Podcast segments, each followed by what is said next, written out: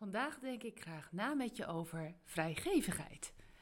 En daarin wil ik je uitdagen. Durf jij? Durf jij vrijgevig te zijn? Daar ga ik het met je over hebben.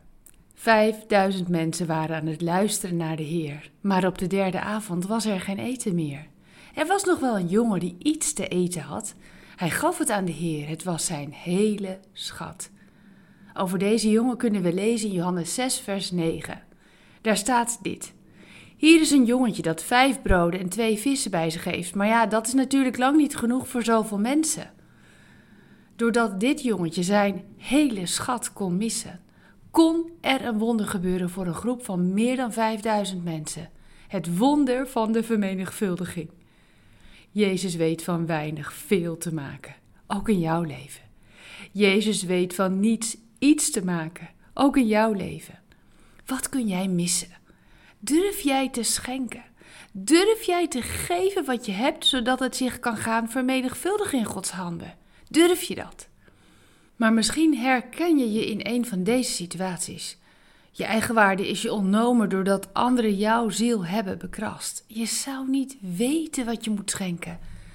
Of zeg je, mijn dromen zijn vervlogen doordat de harde realiteit van mijn bestaan niet de gelegenheid biedt om ze te laten uitkomen. Je gelooft niet dat je iets te bieden hebt. Of je zit vol angst, waardoor je niet eens weet wat je zou moeten schenken als je iets zou willen schenken. Ik kan niet voor jou kiezen wat je vandaag kunt geven aan God en anderen, maar ik wens je zo toe dat het je lukt om te geven. Want leven volgens de principes van God gaat je vleugels in dit bestaan schenken. En ik daag je uit om te zeggen: ik durf. Ik durf mijn tijd te schenken aan God. Ik durf mijn onderneming te schenken aan God. Ik durf mijn leven te schenken aan God. Ik durf mijn onzekerheden te schenken aan God. Ik durf mijn fouten te schenken aan God. Ik durf mijn schaamte te schenken aan God. Ik durf mijn misstappen te schenken aan God. Maar eigenlijk, ik durf niet. Maar met God durf ik wel zullen we samen de volgende Bijbeltekst biddend en vol durf uitspreken. God is in staat om mij alles overvloedig te geven. We kunnen het lezen in 2 Korinthe 9 vers 8. God is in staat om mij alles overvloedig te geven.